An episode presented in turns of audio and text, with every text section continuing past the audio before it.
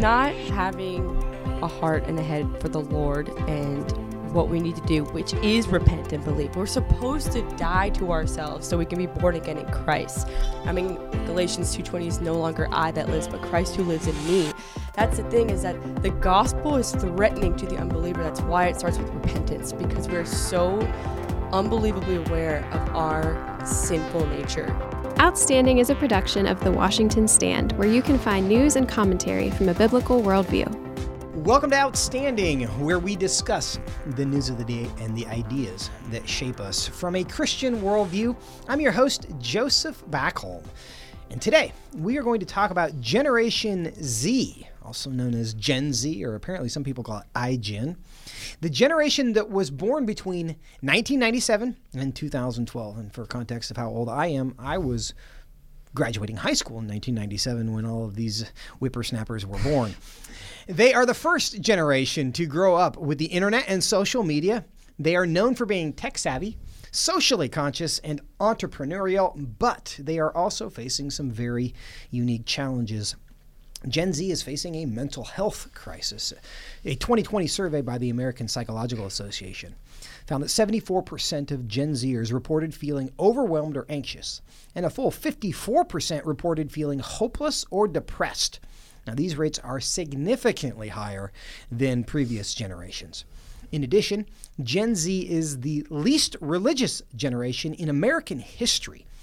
According to a 2022 survey by Pew, 34% of Gen Zers identify as religiously unaffiliated. That's compared to 29% of millennials and 25% of Gen X and 18% of baby boomers. What does it all mean? Do they not like the gospel or do they not like the way it's being presented? Well, here to discuss all of it with me are two members of Gen Z who also happen to be a couple of FRC's finest interns this summer Baylie McClafferty and Sarah Holliday. Ladies, welcome to Outstanding. Hey, thank you for having us. Well, we're glad to have you. This is a valuable uh, perspective we old fogies are going to enjoy um, getting from you. But before we get into kind of your thoughts on your generation, uh, need a little bit about uh, who you guys are. Introduce yourselves to the audience. Uh, Baylie, why don't you go first? All right. Hey, everyone. My name is Baylie, and I'm from St. Augustine, Florida and I just finished up my junior year at Samford University in Birmingham, Alabama, and I'm studying journalism and mass communications. Um, and this summer, I'm interning here. It's been so much fun, and I'm loving it. And I'm in the brand advancement department, so writing for the Washington Stand and just helping out in that area. So it's been fun. Great to have you. And Sarah, go ahead. Hi, I'm Sarah. Um, it's kind of a running joke with people who know me that I'm not really from anywhere. I grew up military. Uh, both my parents were in the Air Force for a time. My dad served for a while. And I was in Florida the last year uh, getting a certificate in theology after completing my undergrad at Boise State University in creative writing and narrative arts. I'm working alongside Baylie with the Washington Stand and brand advancement. That's been so fun, especially since I told myself I'd never be a journalist. So, but now I love it. So here we are. And now you're writing, and, and people can uh, see what you've done most recently at mm-hmm. WashingtonStand.com. But, ladies, we're going to talk about Gen Z. And before we kind of get into the issues, um, do you guys see yourselves as members of a generation? Do Gen Zers like talk about what it means to be Gen Z and how people perceive you, or are you just generally just living your life kind of as an individual and your family and your and mm-hmm. and not thinking about that? You know, that's a great question and one that I think I have a, a multifaceted answer to. I think mostly I've tried to always just identify myself as a child of God, even if that sounds cliche, but a lot of things societally are seem to be deemed by trends and those are fleeting and ever changing. Um, with gen z it seems like most people when they think about gen z they think about the boisterous activist side of gen z that is only like that is takes up most of it, which is the non-religious part of Gen Z that you know is very worldly um, in what they believe and what they want other people to believe. And if that's what people think of, then no, I don't like yeah. to think about myself that way. Um, but do you agree with the stereotype of boisterous activist? Is that what Gen Z well, is? I think it's hard because the boisterous ones are the ones that everybody thinks of because they're boisterous. But what I've found as I've explored other areas, like in Florida, I was at a Bible college, pretty small, but everybody there is a firm believer of God, and most of them are a part of Gen Z, and you would not find that stereotypical Gen Z person there. You Well, just wouldn't. That's probably. I, I think Bible college probably selects out the boisterous activist type in some ways, right? Right, right, exactly, definitely. And even at Boise State, it was a lot larger, but I, I seem to find a lot of people who didn't agree with that Gen Z stereotype either. So So you Well- do you think that that is like a function? Of, I mean, the extremes are always kind of they're the loudest and getting the most attention, right? We think about that politically often that the far left and the far right kind of define the the conversation because they're the ones loudest about it. Is that what's going on with Gen Z as well? Like most of you guys are actually quite normal and not necessarily activists, but the activists are getting the attention. That could be the case. Um, I think as a whole, at least in my experience, most Gen Z people that I surround myself with, we don't really like talk about it like as if we're Gen Zers. I think that's more of the older people like saying that about us. And I think, I don't know, yeah, I, I think it is the loud ones that get most of the attention. I think there's a lot of people in between that are misunderstood. Um, That makes sense to me. Um, how would you then describe your generation? I mean, it's being described by old people for you in some ways, and that's based on like data and mm-hmm. surveys and things that we think we know about you. But I mean, you are you. You mm-hmm. live among you. Your friends, presumably, most of them are Gen Z. How would you describe your generation based on your circles? Mm-hmm. I feel like we have a lot of people on both sides of the pool that are trying to just take charge in a lot of ways. Um, maybe there's a lot that goes into that, such as just an increase in cost of living that doesn't help. Um, the increase in you know being an entrepreneur, making your own way in a career, especially for women, that's been uh, romanticized is that women should be able to work and be single their whole lives and not like that be a bad thing. When I actually think it's the married life that should not be a bad thing, but um, goes both ways. So I think that what we see though on both sides, whether you're like a woke activist or maybe more conservative, is that people are just taking charge and uh, really just creating the life that they want. I Right. think. That's what I was gonna say. I think taking matters into our own hands is a way to identify as a group, which I don't know if that's For better or for right. worse. Yes, Yeah. but I think for a positive outlook, we are dreamers, and I think there's a lot more options for the future that we see. Maybe maybe it is the media or just like being more exposed to more things. But I feel like, I guess I don't really have personal experience being in a, di- a part of a different generation, but I think we have the world is our oyster kind of mentality, you know. So Well, I think that's fairly common. I mean, there's there's there is this generational stereotype that you know every generation is throwing off the chains of the generation before it, Yeah, right? And, and, and and every teenage generation is the rebels against their parents mm-hmm. who were once teenagers, all right? And I, there is that, that that we my generation we were kind of the grunge generation and we were rebelling against all sorts of things we thought as well and now we're the parents and so our kids are rebelling against us. And there is something about like i just don't want to be my parents that is just a part of part of youth i think.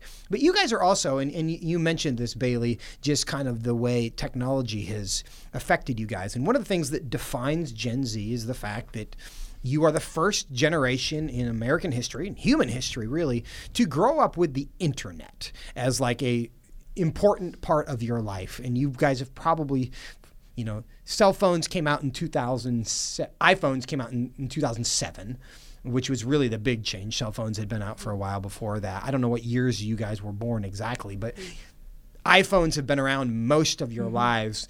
Do you think that is a defining characteristic of your generation? Absolutely, I think it's also just defines so much for us. Like it's completely changed the way relationships have developed. Um, it's changed the way Expand on that, the the relationship part. Why do you say that they've changed the way relationships have developed? I think that there's once again multifaceted answer to that could be provided, but I think there's a fact that some people will connect on social media before even meeting them in person, and I think that there's this Is that normal now? Yes, mm-hmm. For definitely relationships normal. to, to begin online. I mean, even dating websites have morphed into being a website where you can just meet friends explicitly, or Even- finding a roommate in or business college, you do that partners, online, yeah. everything that you want to find and like LinkedIn, yeah, exactly. work, like you can basically create any kind of relationship you want. And I put you know air quotes on that because I I think that they're lacking significantly in authenticity and genuineness. So that's like a problem in my mind is that with the rise of technology, we've just normalized creating relationships via online or even like right when you meet someone you want to get their social media you know and you stalk their instagram and you know so much about their past without ever having to talk to them about it. I think that's crazy but it's so normalized. Mm-hmm. And i mean i've i mean i've been guilty of this myself How does that affect the way you guys form relationships? You think if you have the ability to like look back over the last two years of somebody's life before you've ever talked to them and find out who their dogs are, who their exes are, all the places that they've been, and you've never had a conversation with them. it's, it's always made me feel weird. Like if I ever know a lot about a person because of social media, I never know like like how to maybe engage in person. Like, do I ask them this stuff even though I already know the answer, mm-hmm. or do I find ways to get them to say it, you know, a roundabout way? Mm-hmm. maybe you have something to add. No, I agree with that. And I think another part of that is comparison is inevitable. Like I think the whole ignorance is bliss phrase, like that just doesn't apply to us because we aren't ignorant anymore. Like you could find out anything that you need to know about anyone or about anything. Related to that then um, you know because of all this information you had and baylie you just started talking about comparison and i think that leads into another important data point about you guys is the mental health of gen z is not good. And i talked about this in in the lead up and the survey says that 74% of Gen Zers report feeling overwhelmed or anxious, whatever that means. Maybe even more significantly, 54%. So, this is a majority of your generation reports feeling hopeless or depressed. Those are strong words, and more than 50% of your generation identifies with that. What do you think is going on there? I think it goes back to what we were just talking about. Just media in general, everyone's posting the best of the best. Like you're only going to post if you get a job promotion or if you enter a new relationship or if you do something fun. And so constantly like that societal ladder of success is in your face. Like it's not it's no longer just a concept. It's like every single day you open your phone and you see it. And so I think basically what I just said. Like I want to just circle back to that because I do think it stems from comparison, and we can't really escape it because we see it all the time. Well, there's there's the old saying that comparison is the enemy of joy, Right. because you can always joy, find somebody yeah. Mm-hmm. who has it better than you, and then it makes you f- feel un- unhappy. Now, Baylie, that's your answer, and that's frankly the answer that a lot of old people would give. They'd say all of you young whippersnappers are depressed because you spend too much time on your phones. Yeah. That was basically your answer. Do your peers agree with that? If I asked the average Gen Zer that question, would they give a similar answer? Honestly, I think yes. Like I've had a few different friends that have gone away on retreats or camps and have come back feeling so refreshed and just okay, unplugged, like I feel so much better and I can say that personally as well. I think we all know that, but just are unwilling to address the addiction that we have to the validation that we get online. I think. I think a big problem that we have is that young people are almost always going to be searching for identity. Mm-hmm. And, you know, as a believer, we find that in Christ. And even Christians struggle with remembering that our identity is in Christ. And our, every season of life we go through is meant to refine us better to who that is for His glory. But, you know, especially if you don't have Christ, you, you see like you said, Baylie, all the good stuff online. And uh, if you're struggling, you know, behind the scenes in your own home, then that good stuff is just magnified and it shines a spotlight on how bad you have it. And so I think that the concept of identity is also a problem because by mm-hmm. seeing what everyone else is up to, you know, that makes what you're going through either far worse or you want to just like maybe you think you have it better. Like point is is that when you see all this stuff online and that's what you're consumed by, it, it kind of starts to bleed into how you see yourself mm-hmm. in, in like an identity sense. Right. Well, yeah. th- that makes complete sense, uh, you know, because this identity thing, you know, one of the reasons comparison comparison is the enemy of joy because it the, the twin traps of comparison are pride and shame because you can either look around at the world around you and say, "Hey, I am better than everybody else," which of course makes you proud, or you feel like I'm worse than everybody else, and then you feel shame. And Sarah, you keep making this point, and I think it's uh, eh, worth restating that when your identity is in Christ, you can't lose it, right? And mm-hmm. it doesn't come from comparison. Nobody thinks they're better than Jesus, or at least they shouldn't. And and so when our identity is rooted there, then that's that's something stable that transcends whatever our circumstances are. Mm-hmm. But when it comes eh, a related point, I think, how depressed we are, you are, Gen Zers, as a class, you're also really irreligious. Talked about this that 34% of Gen Zers identify as religiously unaffiliated, which is the highest of any generation. Is that connected to the whole loneliness, depressed, oh, unhappy thing? Definitely. I mean, even as a Christian, you can be lonely and depressed if you aren't focusing on earth or heavenly things and you're focusing on earthly things. But like, think about it if you're not even a believer at all and you don't have the sense of the gospel and this hope that transcends the peace that transcends all understanding and the hope that lasts eternity then I mean, yeah, definitely everything that that we see on social media, even outside of social media, we have so much happening with LGBT right now that I think is severely affecting Gen Z. I can say from like the people I've interacted with, starting back in middle school, um, some of my earliest memories with with that. But yeah, I definitely feel as though um, part of social media's problem is that it promotes, in my perspective, it promotes isolating yourself because part of that inauthenticity is that you can just like see what's happening in the world, create relationships on your phone without even having to leave your room. And depending on how that affects you mentally, it might not even make you want to go out and leave your room. And you, we also see people going out and leaving their rooms to hang out together just to sit on their phones and not even talk to each other. We're losing so much stuff that's happening in person that actually builds genuine relationships and genuine opinions and genuine um, skills on how to like interact with people because of this rise of media, which is just all leading to this I'm going to isolate myself mentality. Mm-hmm. Do you think is that I'm going to isolate myself mentality is that conscious? Or is that did that do people actually think I'm going to isolate myself, or is it just something that happens because it's easy to have relationships remotely, or it seems easy to? I think, I think it could be both. I think maybe more more commonly it's subconscious, like it just kind of happens. You just get sucked in to this, especially if you're an unbeliever and you're finding your identity from this, that, and the other, and all these things that are vanity. You know, I think it can be very self, like subconscious for them, mm-hmm. but I think it could be both. Closely related to that because because of the the ease with which technology allows us to facilitate some sense of a relationship uh, from long distances over over the internet. Um, is that one reason why young people are maybe becoming detached from religious institutions because you can have any kind of belief system and you can find a community online, even if it's really obscure, yeah. even if you live in an 800 person town in the middle of Kansas mm. somewhere and you nobody around you would share your obscure, whether it's atheism or anything else. You can find people online, therefore, it's easier to isolate yourself.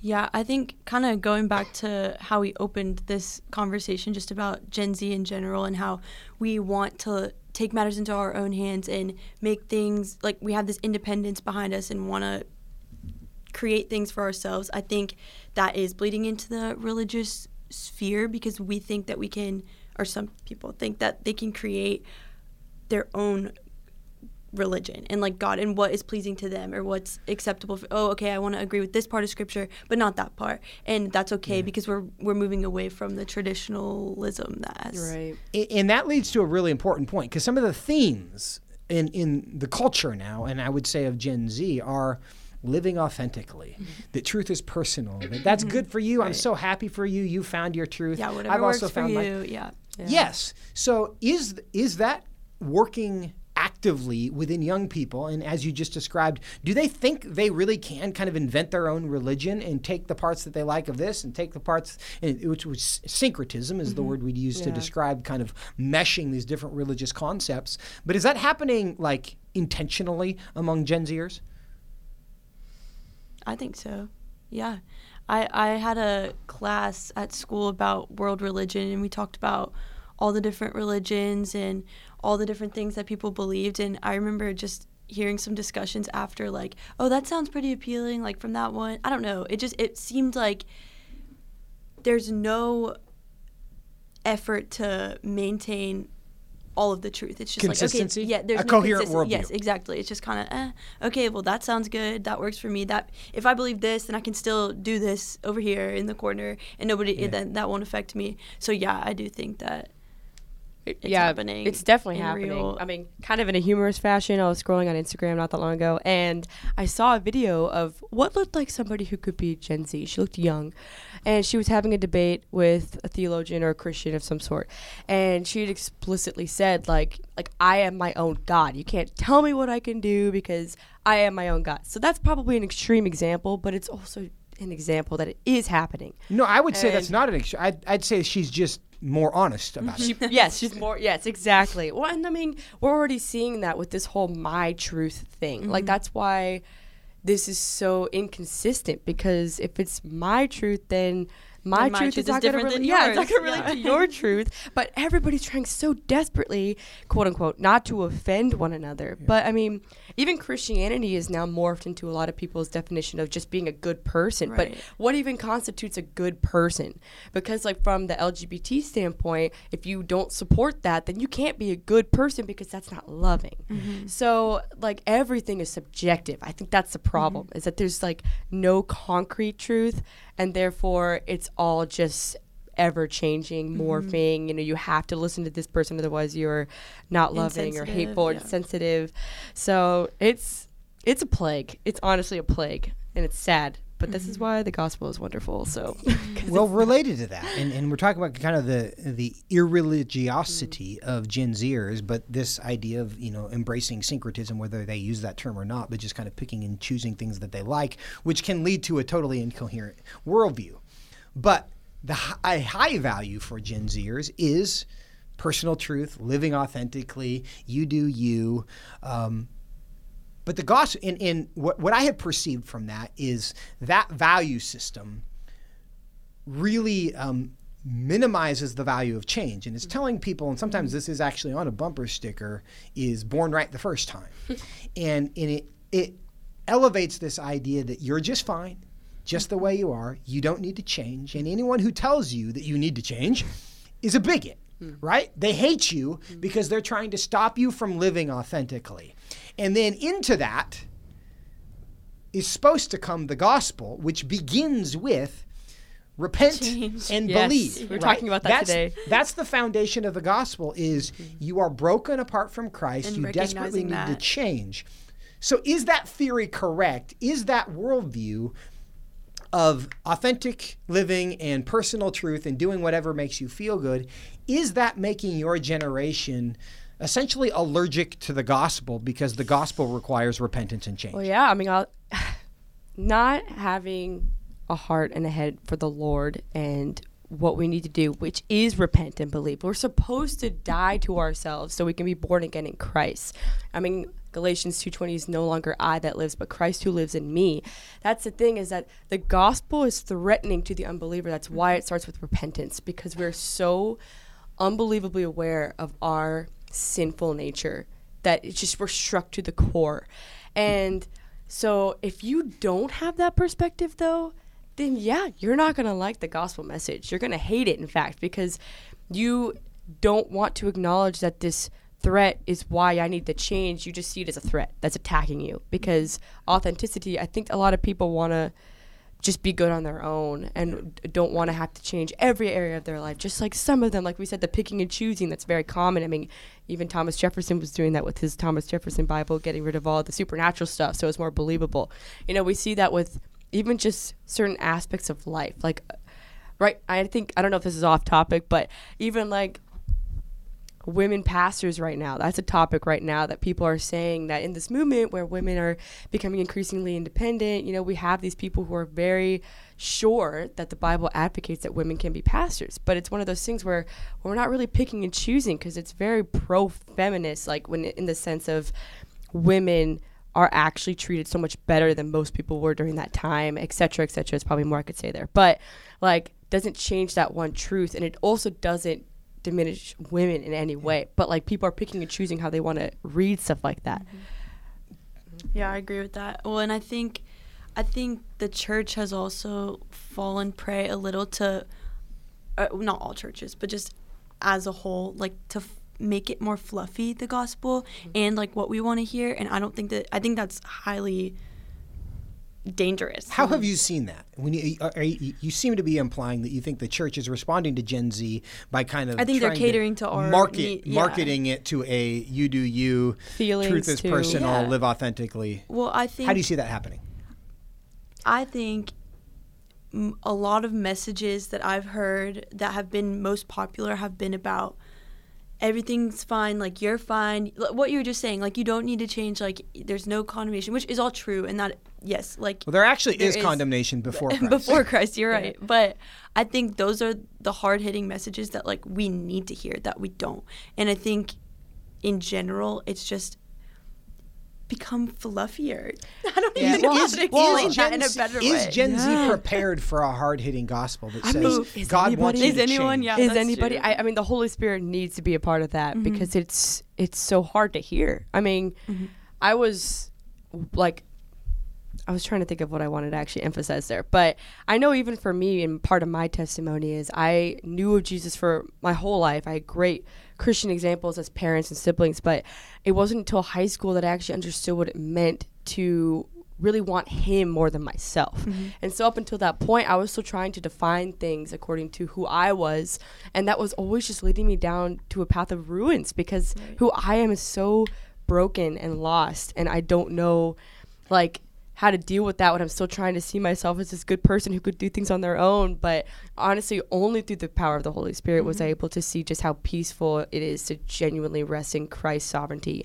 And that was actually a point I was hoping to make is that I think. Baylie, on what you're saying with like it becoming more fluffy, like the nature of God, I think has been diminished a lot in um, more progressive movements and um, the fact that yes, Jesus does love us. I mean, He died on the cross for us. That's so. You, there aren't words to describe the beauty of of Christ's sac- sacrifice for us. But I remember posting something about how God is a God that is sovereign and that you know demands obedience and reverence and respect and honor and glory. And I remember somebody responding to that, and they were just like, uh, "I mean, yeah, but like you know, God is love." And it's like, yeah, I'm not.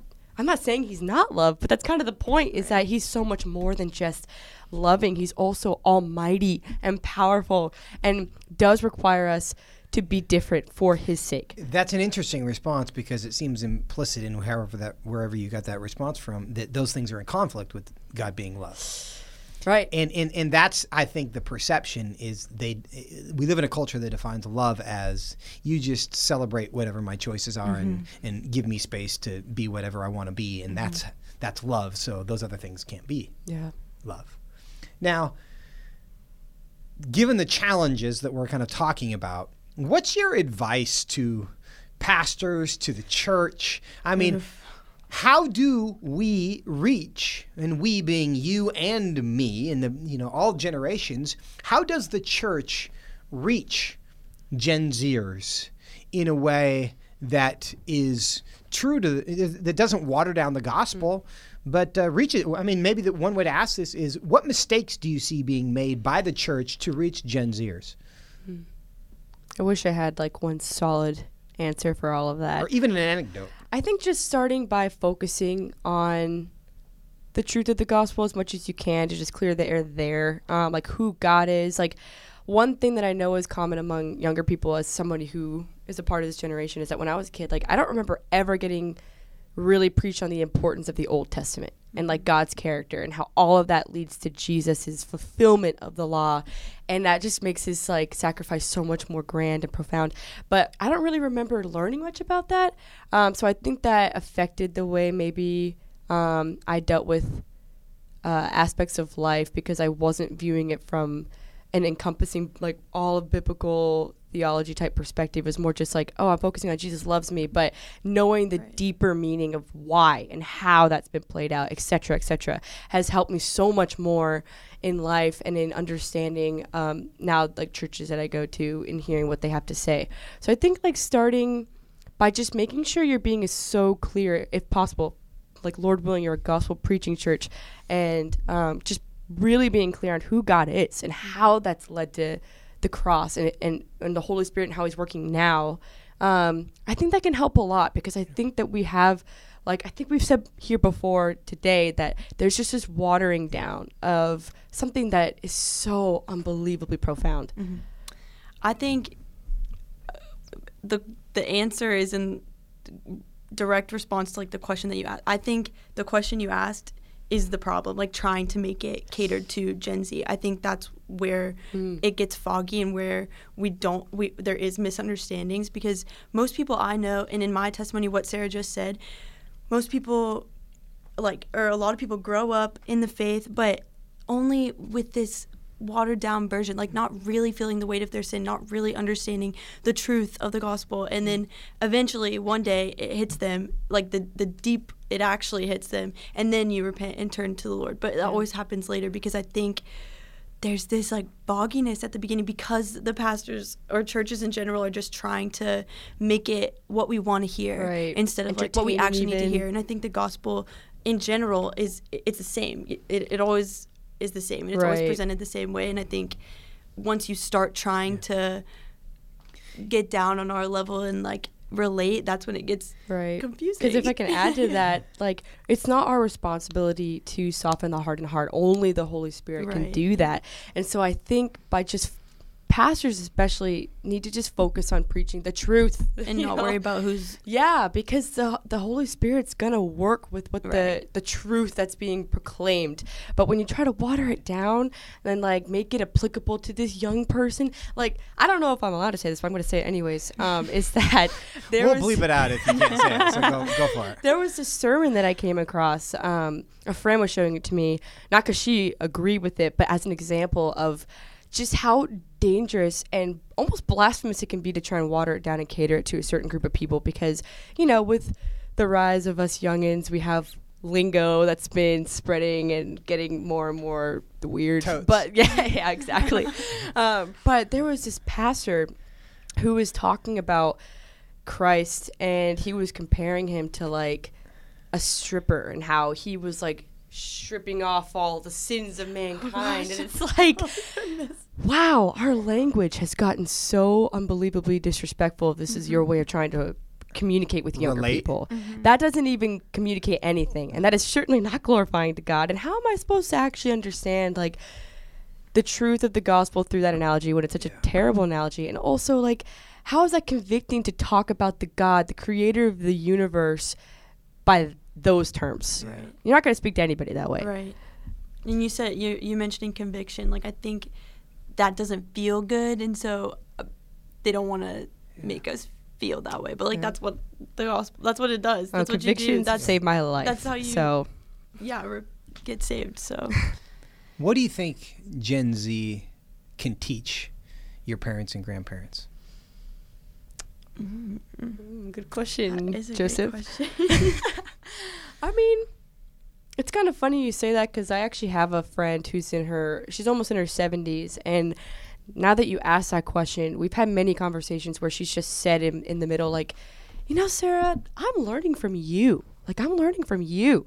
And I feel like that is an example of what you're asking. Um, exactly what I'm teaching her. I, I think for me, what, what stands out is that Gen Z who are bold in their faith and are actually living out the true gospel, I think that can teach a lot to like our parents that even though we're in this technologically advanced age where a lot of like our parents and grandparents especially like don't know what's happening, you know that we we there are glimpses of of us who aren't corrupted by that um, and how you can go through a complete change in economy and society and culture but still preach this same truth um, and that god's going to preserve his word through all of it to those who he's called you know through the holy spirit and to be a part of the kingdom i mean one thing i love is that what's true no matter what is that Jesus said, I will build my church and the gates of hell shall not prevail against it. I think this is a good example of that because it seems so terrible right now with LGBT and everything that entails, as well as just like the rise of social media and inauthenticity. But God's still going to build his church even mm-hmm. through that. And there are plenty of Gen Z who can be an example of that. Right.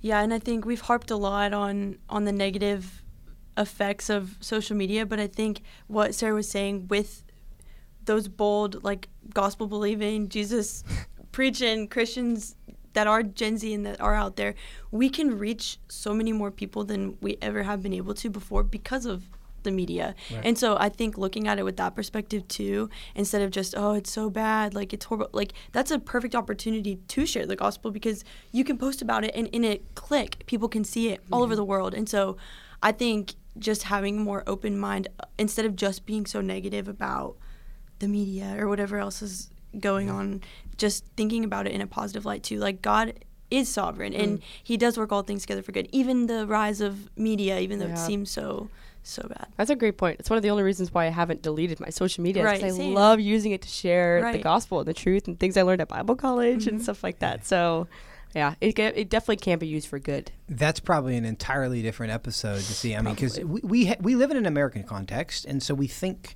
about things in an American sense. And, and some of the trends, as we've discussed today, are are not positive, but globally. The church is growing and expanding, and a lot of that does have to do with the reach of technology and the the ability to get the gospel other places. Uh, so you know, God is always at work, and that's the, where we can take hope in this. But uh, you guys have given us some uh, good food for thought in terms of how to reach your generation, and and I think you are not normal necessarily in all ways, but I mean that in a very good way. Um, I don't sense like depression, and I'm thankful for that. Me Um, too. but also, as you know, as the father of four Gen Zers, I am. Uh, I'm just grateful to know that you know the church is very much alive in your generation. And uh, and their you are their peers in some sense, though I don't think you've met them yet. But uh, you know the, the church is alive, and the gospel is being propag- uh, promulgated, and, and families are doing that, and uh, and he is not threatened. Um, but uh, really appreciate your time today, Baylie and Sarah. Thank you so much for being with us. Thank And you thanks so for much. having us. And thank you to those of you who have been with us today. If you enjoyed this, if this benefited you, share it with a friend. Give us a review, a five star review, of course, because those are the only ones that are allowed wherever you have found this. Uh, we look forward to seeing you next time. My name is Joseph Backholm, and this has been Outstanding. Outstanding is a production of The Washington Stand, where you can find news and commentary from a biblical worldview.